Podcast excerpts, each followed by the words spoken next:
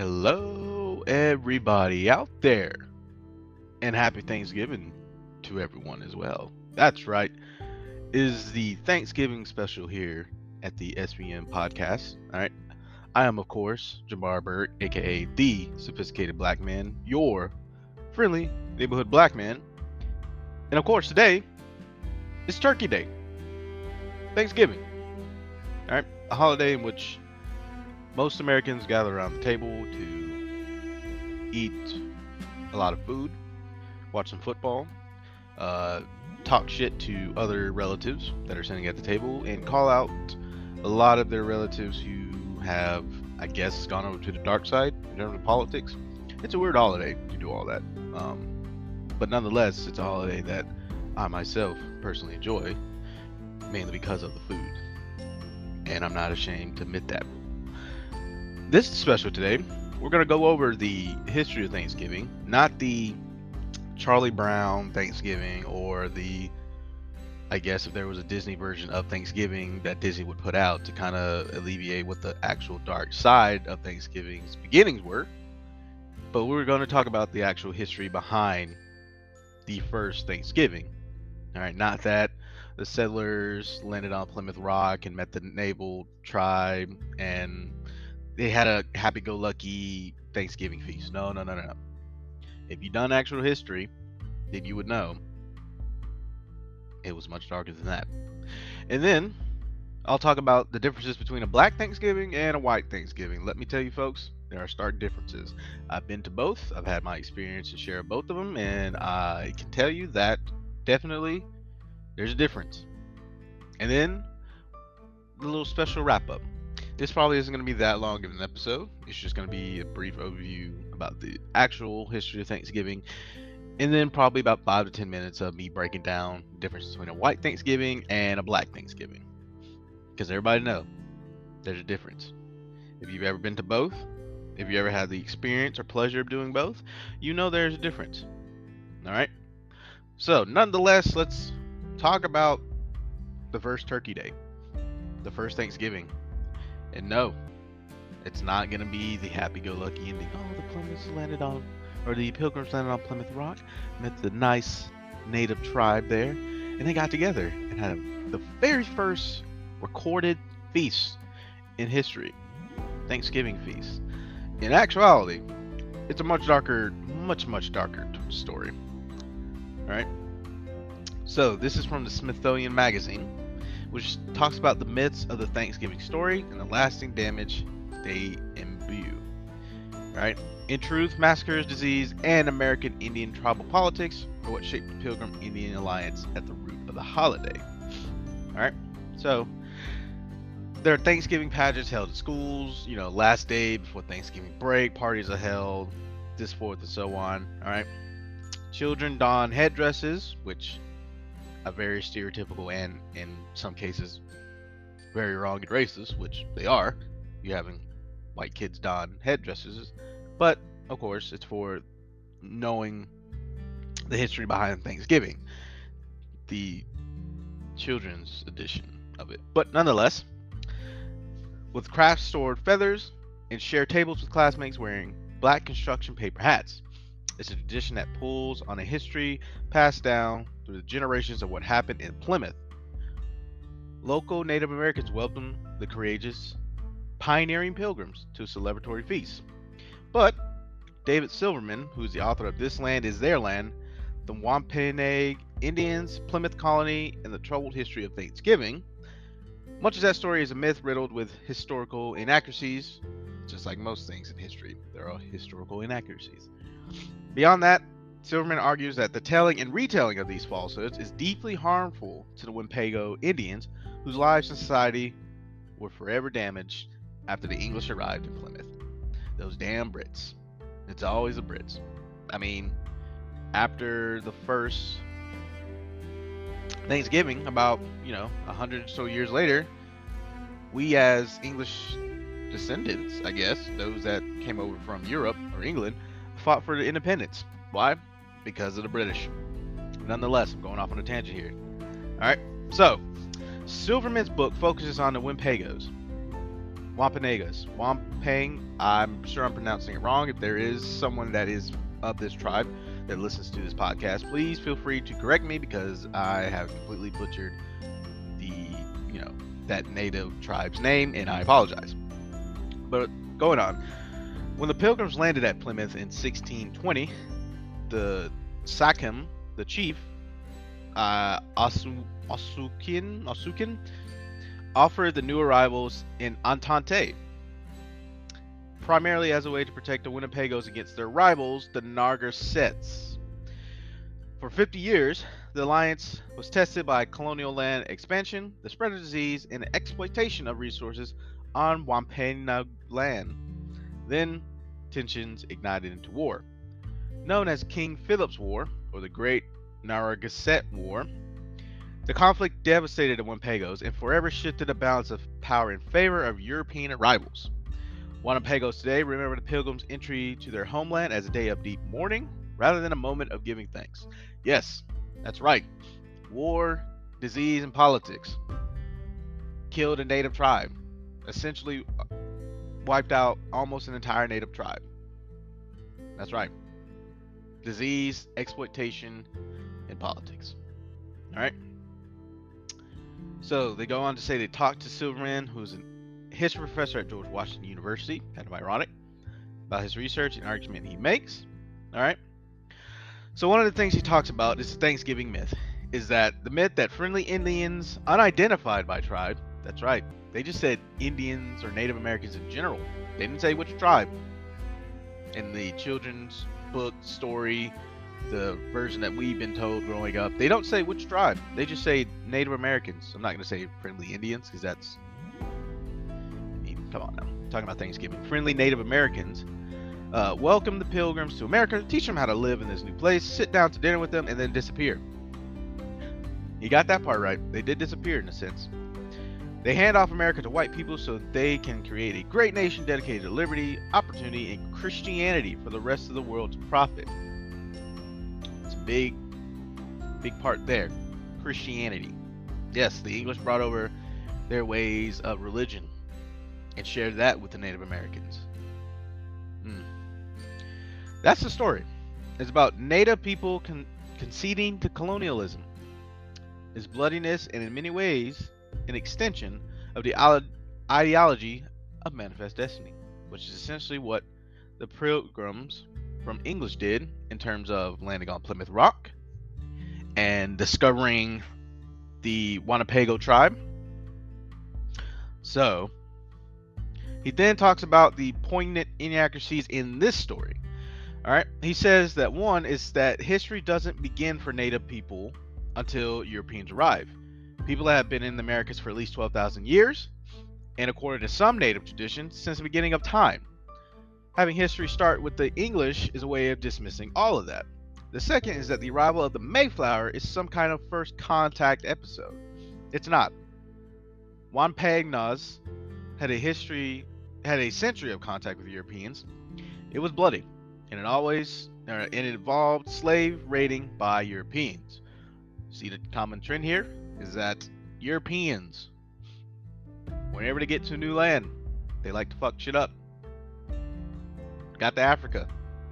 Fuck shit up. Slave trade. When they got to the Americas. Before they got to Africa. Fuck shit up. Slave trade. Just saying. Alright? At least two and maybe more Winnipegs, when the pilgrims arrived, spoke English. Had already been to Europe and back and knew the very organizers of the pilgrims venture. That I did not know.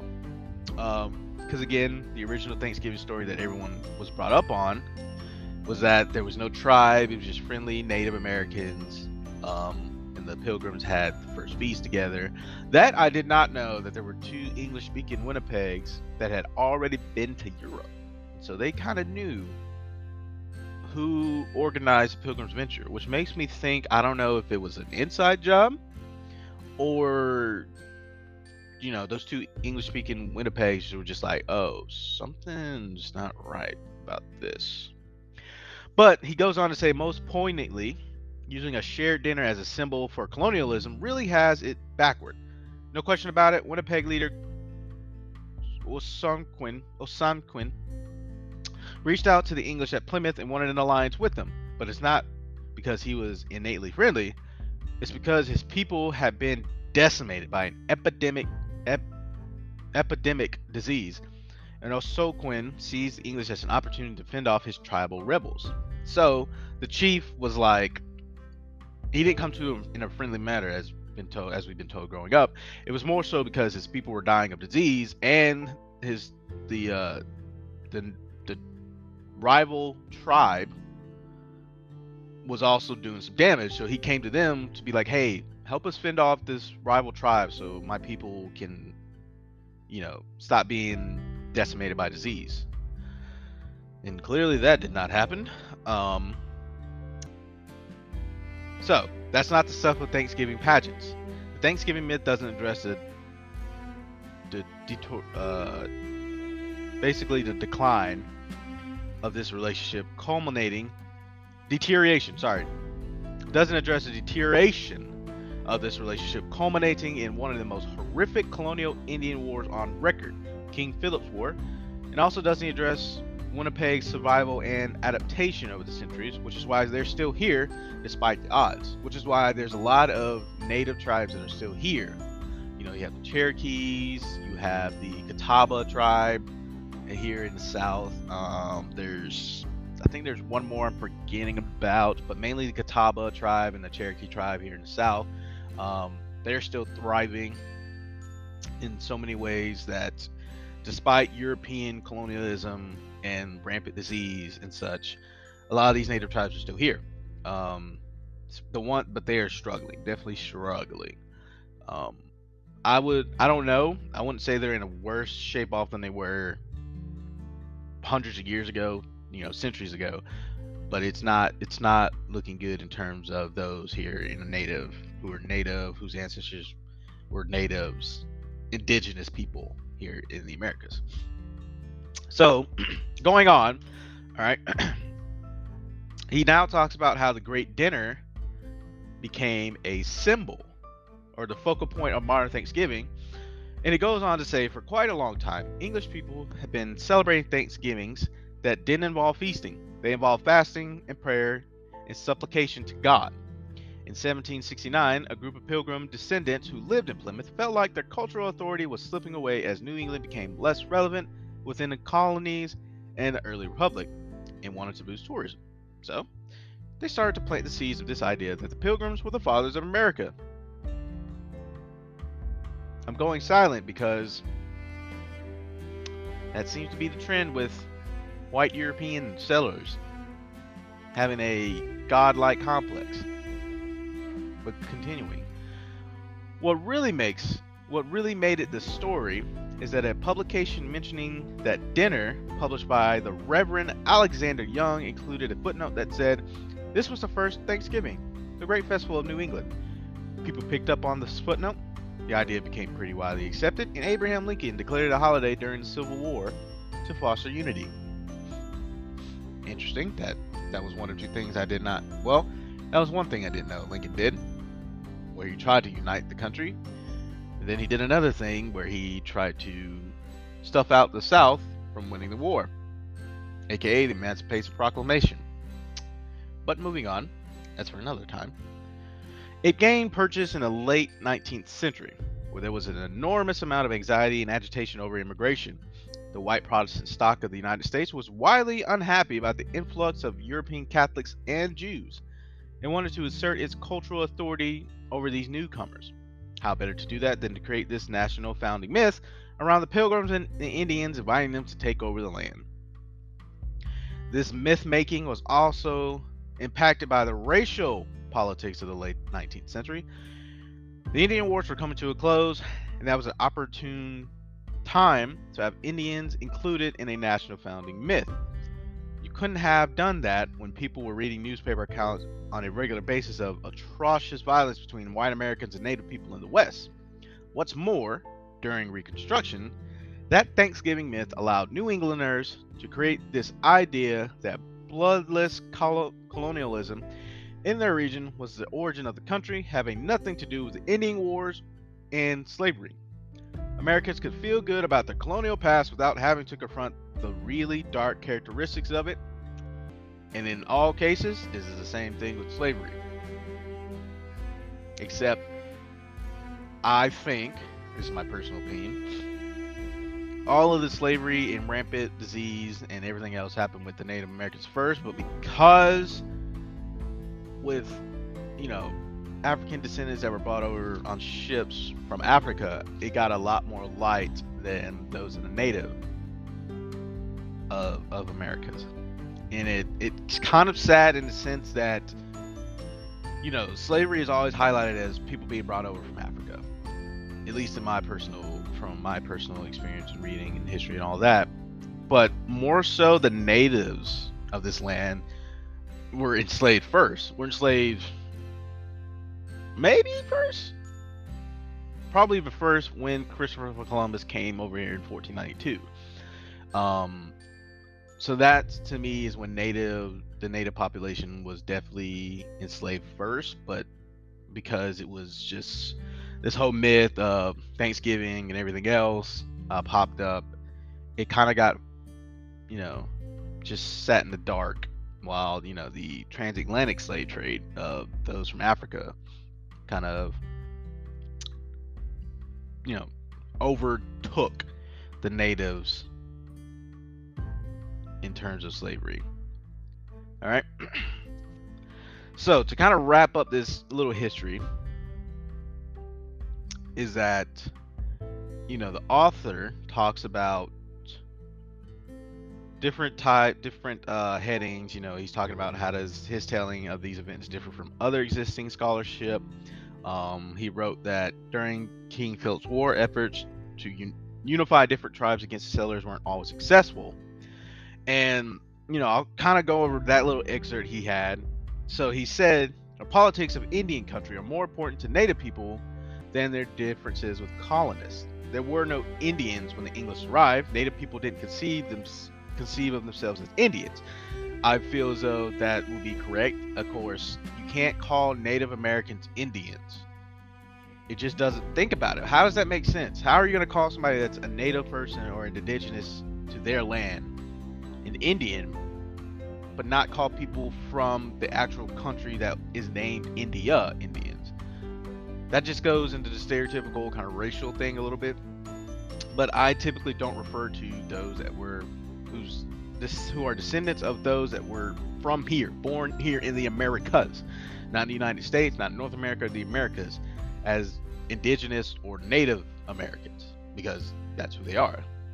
They're descendants of those that were born on this continent first. I never understood the concept of calling them Indians because that's just it doesn't make sense to me to call people that were born here who are descendants of this land Indians. I don't even know how that makes sense you know, I'm having you guys think today on this day where you're supposed to be getting fat, being gluttonous, watching some terrible football, which we talked about on the Blood, and Hennessy Fantasy Football co- podcast, which should come out today before the 12:30 game. But nonetheless, um, he goes on with saying that Native people didn't conceive themselves as Indians. That's an identity that they have been that they have had to learn through their shared struggles with colleagues, and it takes a long time. They've been here for 12,000 plus years. That's right, natives, indigenous, 12,000 plus years on the Americas. And there are a lot of differences between them. The focus is that the focus is on their own people, not on the shared interests of Indians. Very often, what's in their best interest of their own people is cutting deals with colonial powers with an eye towards combating their native rivals.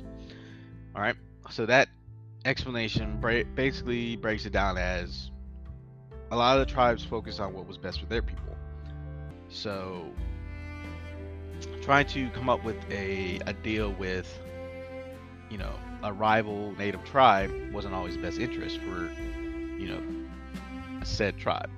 So the Winnebago decided to team up with the Naras, with the their rival tribe, um, to fight off the colonists. There's, you know, it probably would be a different story, but ultimately, you know, a lot of the naval tribes are doing a lot of chiefs do what is best for their people. So if they decide to obviously make some type of pact or an alliance with the colonists, then that's that's what they're willing to do. Could it backfire on them? It did, um, especially in the Winnebago case of the first Thanksgiving. But in other cases, it benefits them. Um, and in other cases, it just leads to full-out war, King Philip's War, French and Indian War, um, which follows this hit this country's, you know, history trend in terms of how things got started. But that's me wrapping up the dark history behind Thanksgiving because there is one. Um, very differently what we've been told as kids. But of course, we're going to take this little quick ad sponsor break. That's right, ad sponsor breaks coming even on a special by Anchor Podcast. And then when we come back, it's time to talk about Thanksgiving from a black and white perspective. So stay tuned.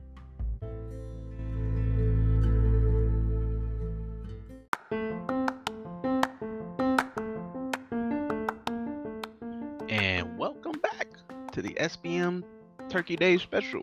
That's right. More so Thanksgiving, but I'm gonna call it a Turkey Day special because everybody knows usually uh, have turkey on Turkey Day, which is why getting into this next segment is gonna be a bit controversial to those that listen to this this special. I hate to say it, but it's gonna be.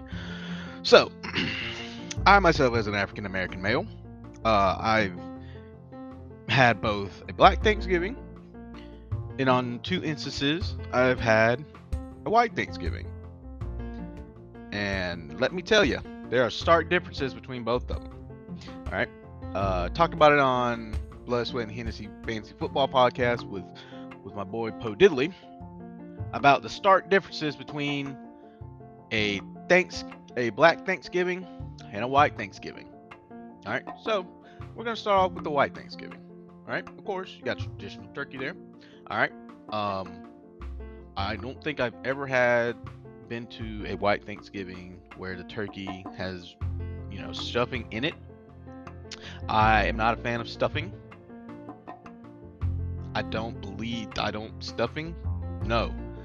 Uh, st- just saying the word stuffing is just mind-boggling me. Like, what the hell is stuffing? Like, I've seen people put stuffing in the turkey and then have different types of stuffing, like cranberry, apricot, fucking uh, something else, mango stuffing. It's just weird. Also, why do you put the stuffing inside of a turkey? Doesn't make any sense. Um, but usually, a lot of white people do oven baked turkey. Uh, fried turkey, which is becoming a delicacy in the South, um, which I think everybody should have at least one fried turkey in their entire life, lifehood, lifespan. Uh, I had several, very delicious. Um, but of course, a lot of white Thanksgiving is a traditional oven baked turkey. All right. Um, depending on, I guess, tradition, background that those white folks come from, it could be dry. It could be very moist. Um, it just depends. Really, just depends on the person who's cooking the turkey. That that makes all the difference in the world on the white side. But continuing on, all right, then you got just your, you know your typical green bean casserole, um, you know cranberry sauce, uh, yams. Um, some do rice and gravy, a little bit of turkey gravy there. Um, other different types of casseroles, seen squash casseroles. Um, you know the white white Thanksgiving they're very it's a delicacy for them because it's the one time of the year they can really show off their their cooking and baking skills. And then baking wise pumpkin pie. Mm. It's pumpkin pie mm. Ugh. it's usually a pumpkin pie and then sweet potato pie of some sort some cakes as well. I've seen red velvet seen some chocolate seen some pump, mm-hmm, pumpkin cake Ugh. some pumpkin cakes Mm-mm and some carrot cake as well. Ever had a good carrot cake? Makes changes changes a lot for you having a good carrot cake at a white Thanksgiving. And then drinks, of course, it'll be typical water, lemonade, some tea. Um, I don't really know people doing sodas on Thanksgiving. I don't really think that's a drink with Thanksgiving is soda. Um, anything carbonated for Thanksgiving, I don't think that's like a a thing to have per se.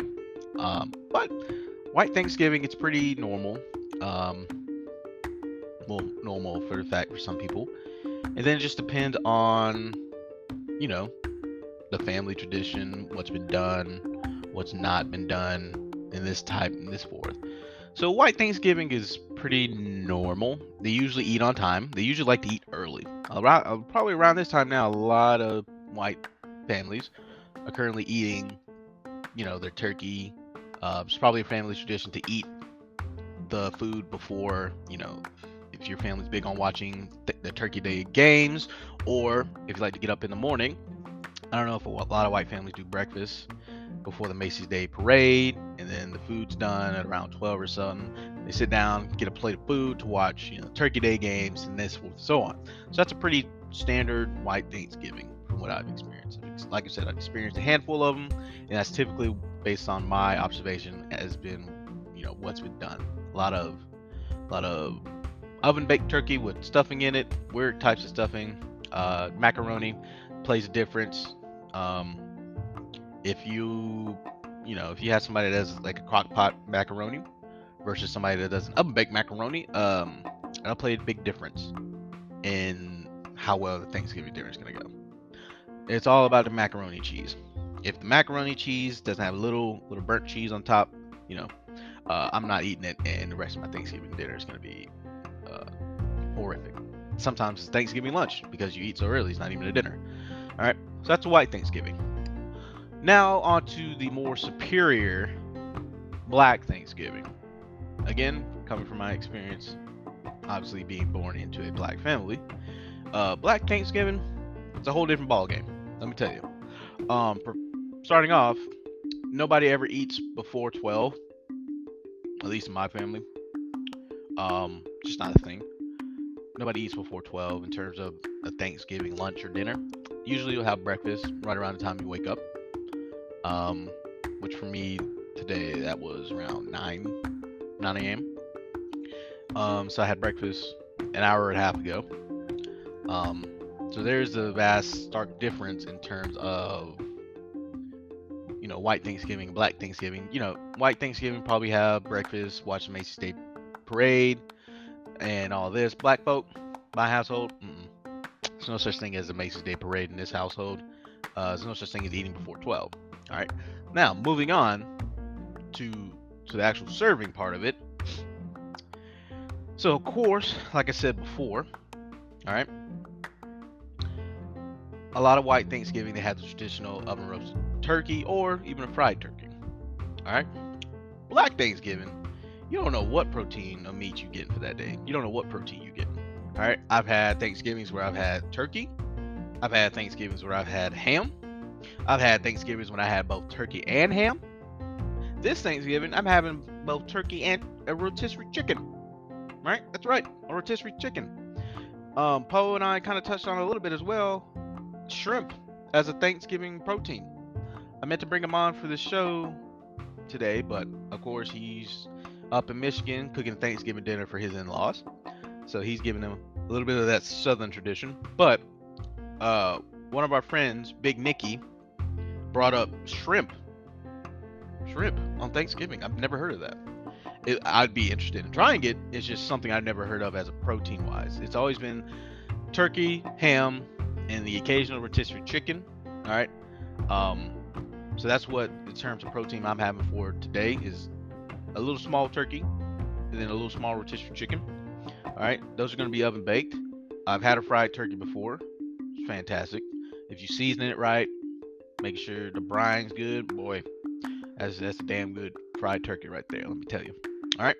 So in terms of sides, I've had different sides throughout many of my Thanksgivings. Out of my 22 Thanksgivings I've had so far, um, I'm saying 22 because I think when I was four, I started having more whole food, started eating Thanksgiving food.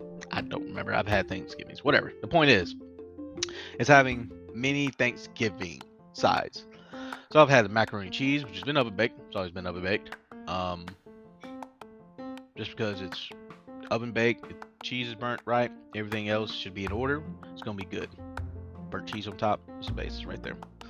Um, I have had crock pot macaroni, which has rivaled the oven bake, um, in my opinion. In some ways, it's just rivaled the oven baked macaroni. Um, but oven baked, if it's made right, burnt cheese is right on top. Best, that's how you know your Thanksgiving is gonna be good. All right, then we always had green beans. Uh, sometimes green bean casserole. You know, a good squash casserole. You know what I'm saying? Some some yams, some candied yams. Um, corn. All right, corn. I forgot white Thanksgiving. Some people do mashed potatoes and gravy. We usually do rice and gravy, just because that's that's a family tradition. I feel like that's a black Southern tradition is having rice over mashed potatoes at Thanksgiving. Um, you know, turnip greens. Well, my goodness, turnip greens. All sorts of good stuff. And then, of course, dressing. Not stuffing, dressing. That's right. Have dressing on the side. It's because dressing is usually made with cornbread. That's the difference between stuffing and dressing.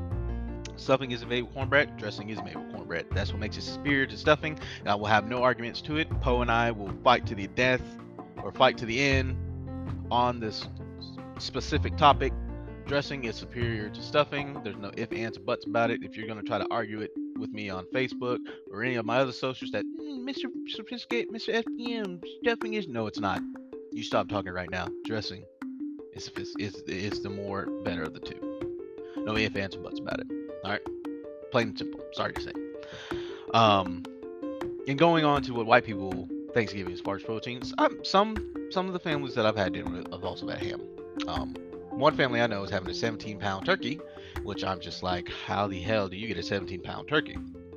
Um, which that's going to be plentiful for the days following up until about Sunday when you'll have to get rid of all of your leftovers because everybody knows Thanksgiving food has a shelf life of three days afterwards. If you ha- still have Thanksgiving food two weeks after, there's something wrong with you. All right, but going back to Black Thanksgiving. All right, so we talked about the sides. Could be corn, green beans, rice and gravy, macaroni and cheese, candied yams, um, cranberry sauce. Just mm, superior.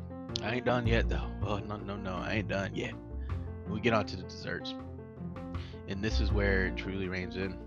I've had people had apple pie, blueberry pie, which I wouldn't be against. Um, I saw something on Facebook the other day, a sweet potato red velvet pie. I don't know how I feel about mixing two already very rich in sugar desserts into one. Somebody says not as sweet as you think it'd be, but I don't know. Sweet potato mixed with red velvet, I'd be down to try it, but it's a lot. You know what I mean? It'd be a lot. But regardless, sweet potato pie, sweet potato custard, um, red velvet cake, chocolate cake, pound cake, all types of desserts. Um, just get some mouth watering thinking about it. You know, if you've never experienced Black Thanksgiving, um, I hate it for you. Um, if you're experiencing it today, congratulations. Congratulations is all I have to say. Welcome, welcome to your first th- Black Thanksgiving feast. Uh, you'll enjoy it. Most of the cooking is done by the matriarchs of the family, um, and they put their foot in it. Some people put the actual foot in it, especially with them greens. Mm, it's a different story. Different story. So, of course, you know, finishing up on this black versus white Thanksgiving, it's not always racial, but history will, you know, tell yourself that some white folk don't know how to cook, and some do. In my experience, I found some. It's been positive in my white Thanksgivings so far. It's been very positive. You know, the some turkeys have been dry, um, but that's also the same. Say the same about Black Thanksgivings. You know, there's been some days when my mom's turkey been a little, little dry, a little dry, just a little bit. She's probably hearing me right now say this, but it's been a little dry, a little bit. But that's of course why you have the extra protein. So the ham, you know, the turkey's dry. You got the ham there, and if the ham is bought, you know, busting, you got a little glaze on there, a little pineapple, cherries on it. Mm, boy. And then, you know, if you don't do the ham this time around, that's what Christmas is saved for. Which we'll talk about that obviously next month. Wow, 30 days to Christmas, but regardless, that's neither here nor there. So, you know, if one protein is dry, you can always try the other protein. If the other protein is good, then hey, that's what you're sticking with. So if the turkey is a little dry, but the ham's good, go to ham. The ham is dry, turkey's good, go to turkey. If for some reason the turkey is dry, you got shrimp there, shrimp is good, why not? You know, chicken's dry, turkey good. Turkey dry, chicken good. That's just how the protein goes. You live and die by the protein. All right. If it's one of them's dry, if you only have one bird serving and it's dry, not a lot of people gonna eat that bird. They're just gonna focus on the sides. But now if you have two proteins, one of it's dry, the other one's still good, people gonna flock more to that other protein. All right. That's in cases of both black and white Thanksgivings. So, um, I've had corn casserole before. Um, it was dry and just didn't make sense to me why you had corn uh, in a casserole form. Um, while you bake the corn into some type of breading, just did not make any sense to me. That's how white Thanksgivings are.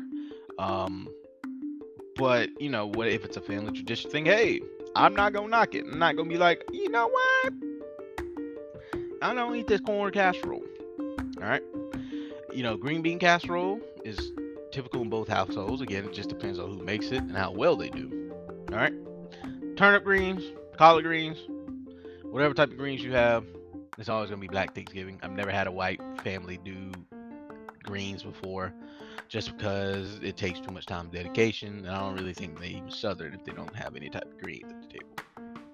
It also just depends on what you can get and you know how much time you need to do said things. So, but in all in all, that's the breakdown of a white versus black Thanksgiving. Um, I'm gonna be having a black Thanksgiving this year. This is gonna be the second year in a row that I've had the initial black Thanksgiving. All right, I can't forget to break it down that there's a difference between white Thanksgiving plates and black Thanksgiving plates. Uh, Big Nicky said he'll go back for seven white people plates. That's about three black people plates. Seven and a half is his over under. That's about three black people plates. Just because, you know, them plates, you go always go back for more and more. That's the favorite part about it. Like you gonna get fat on Thanksgiving. Sorry to say, if you're a vegan out there, you have a vegan Thanksgiving. Talk to me about it. I've never, I've never experienced it. I don't think I ever want to. Um, just because it, does. it won't say it doesn't make sense, but how do you have a vegan Thanksgiving? How? I don't know how you do it. I really don't. I don't know if I feel bad for you. It's probably more healthier for you. You feel, you know, come out feeling healthier and want to be able to have more energy doing stuff today. But it's not the point of Thanksgiving.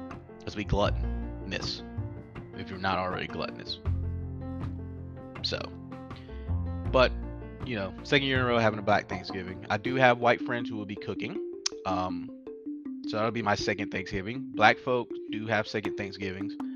Um, I think not a lot of white folks have second Thanksgivings. I've had times where I've taken, you know, Thanksgiving plate over to, you know, whether I was in a relationship or I was, you know, with white friends. But black folks always do more than one Thanksgiving. They'll have the initial Thanksgiving with their family, or if they go over to their significant others or their friends' house first.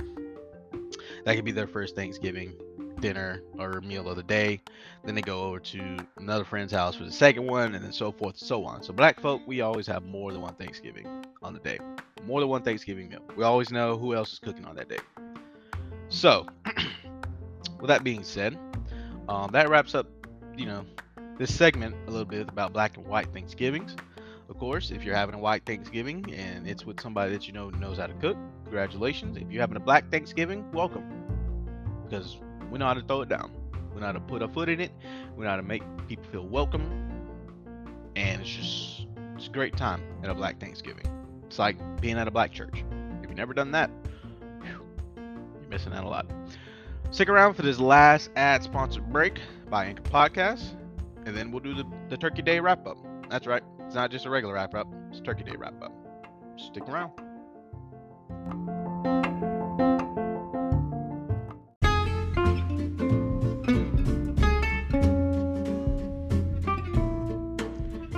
And welcome back for this Thanksgiving slash Turkey Day special. All right, this is the Thanksgiving Day, Thanksgiving slash Turkey Day wrap up. It's more different from the normal wrap up I usually do.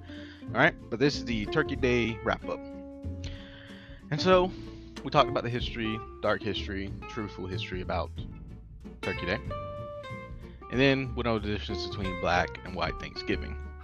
but nonetheless, we here, mainly I, at the SBM Sophisticated Black Man podcast, wants to wish everybody out there a very happy and thankful Thanksgiving Day. I myself have so much to be thankful for. Um, with this podcast, um, just thankful for my friends family, especially friends family that have been getting me through this tough time here recently. Um, taking time to kind of put things in perspective for me and realize what I have, and you know, show myself going forward that everything's gonna be all right. Um, that there's a lot of uncertainty right now, but in the next couple months, next year, there will be clarity. And I'm thankful for a lot of my friends who keep me on track, who, you know, kind of keep me straight, keep me on a straight and narrow. Um, and thankful for family that's been there for me, been behind my back um, these last couple years and going forward. Thankful that they're going to be there. Um, it's also going to sound a little bit weird, but thankful for those that broke me. Um, thankful for those that kind of broke the old mode that I was living in. Um, just because I feel like I was, you know, not going anywhere, doing stuff that I shouldn't have been doing, and feel like I was leading a narrative of going nowhere in a sense. And that was the old me, breaking that old mold of me um, to help bits and pieces of the new me come out. Um, you know, there's been a couple people that have done that this year, and I'm honestly thankful for them for doing that. Um, they're breaking, they're breaking the old mold of myself, the old me, and now bits and pieces of the new me are starting to sprout. And you know, the year's not over yet, but going into 2022. Um, still a lot of uncertainty for me, but you know, I'll start it off with the bangs. Started off surrounded by loved ones, um, you know, and just reflecting on what broke the old me, start thinking about what can help grow the new me going into 2022. Um, still have a month before Christmas. Of course, I'm gonna do a Christmas special. Why not? Duh. Uh, where again we break down a white versus black Christmas. Sometimes it's always not about the snow. You get what I'm saying? All right. Um, other than that, wrap it up. This Turkey Day special. Um,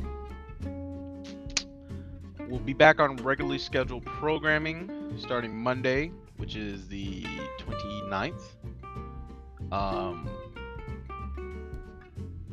find I'll figure out what topic I want to talk about next. I think I'm gonna do like a little dedication episode to Joyner Lucas and Logic, two people that I have listened to extensively, a lot more in the past two months um, since my move down to Charleston, and then everything going that I was going through, been going through, still going through. Um, listen to them extensively, especially Joyner on repeat in some cases, and kind of do a special dedication episode to them. Give each of them their segment, their roses, and then uh, just kind of wrap it up from there. Um, and that'll be the last episode for November. And then going into December, it's gonna be kind of a holiday themed, uh, holiday themed month for the SBM podcast. So definitely stick around for that. Um, break down Jewish, the you know, Hanukkah, Kwanzaa, uh, Christian values of Christmas traditions. Break down all of that stuff um, from the black perspective, of course. And yeah, it's gonna be a holiday themed Christmas for sure. But nonetheless, thank you, all my valued listeners out there of this podcast since the beginning, since eight months ago, um, and up until now for those dedicated listeners. Uh, I'm a very appreciative of you guys for listening. Um, can for those that continue to listen, and then trying to get those new listeners as well coming in before the year ends. I'm thankful for all of you. I'm thankful for my friends, family, and again, I know this sounds weird, but I'm thankful for those that broke the old mold of myself, and I've helped the new mold start growing.